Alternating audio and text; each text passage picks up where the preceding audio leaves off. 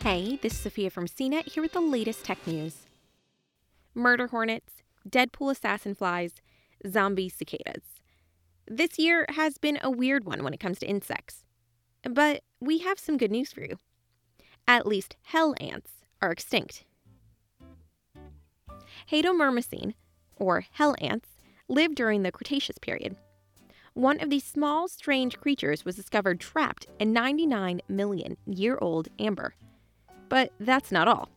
This particular specimen was found with a nymph of a cockroach like insect firmly in its grasp. The startling scene of an ancient predation attempt has opened a window to the past for a team of researchers led by evolutionary biologist Philip Barden of the New Jersey Institute of Technology. Barden is the lead author of a study on hell ants published in the journal Current Biology on Thursday. The newly discovered ant species is called Ceratomyrmex ellenbergeri.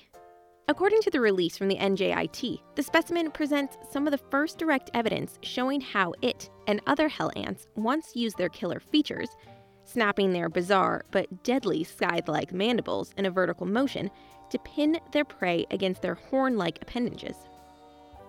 Modern ants use a lateral motion to grab their prey, which makes hell ants like this one all the stranger.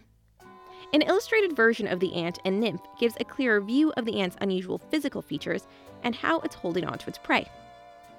Barden described this unusual mouth mechanism as an evolutionary experiment.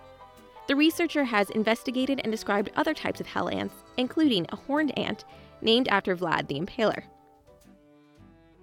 These long gone insects are fascinating creatures, and Barden is still curious as to why hell ants died out.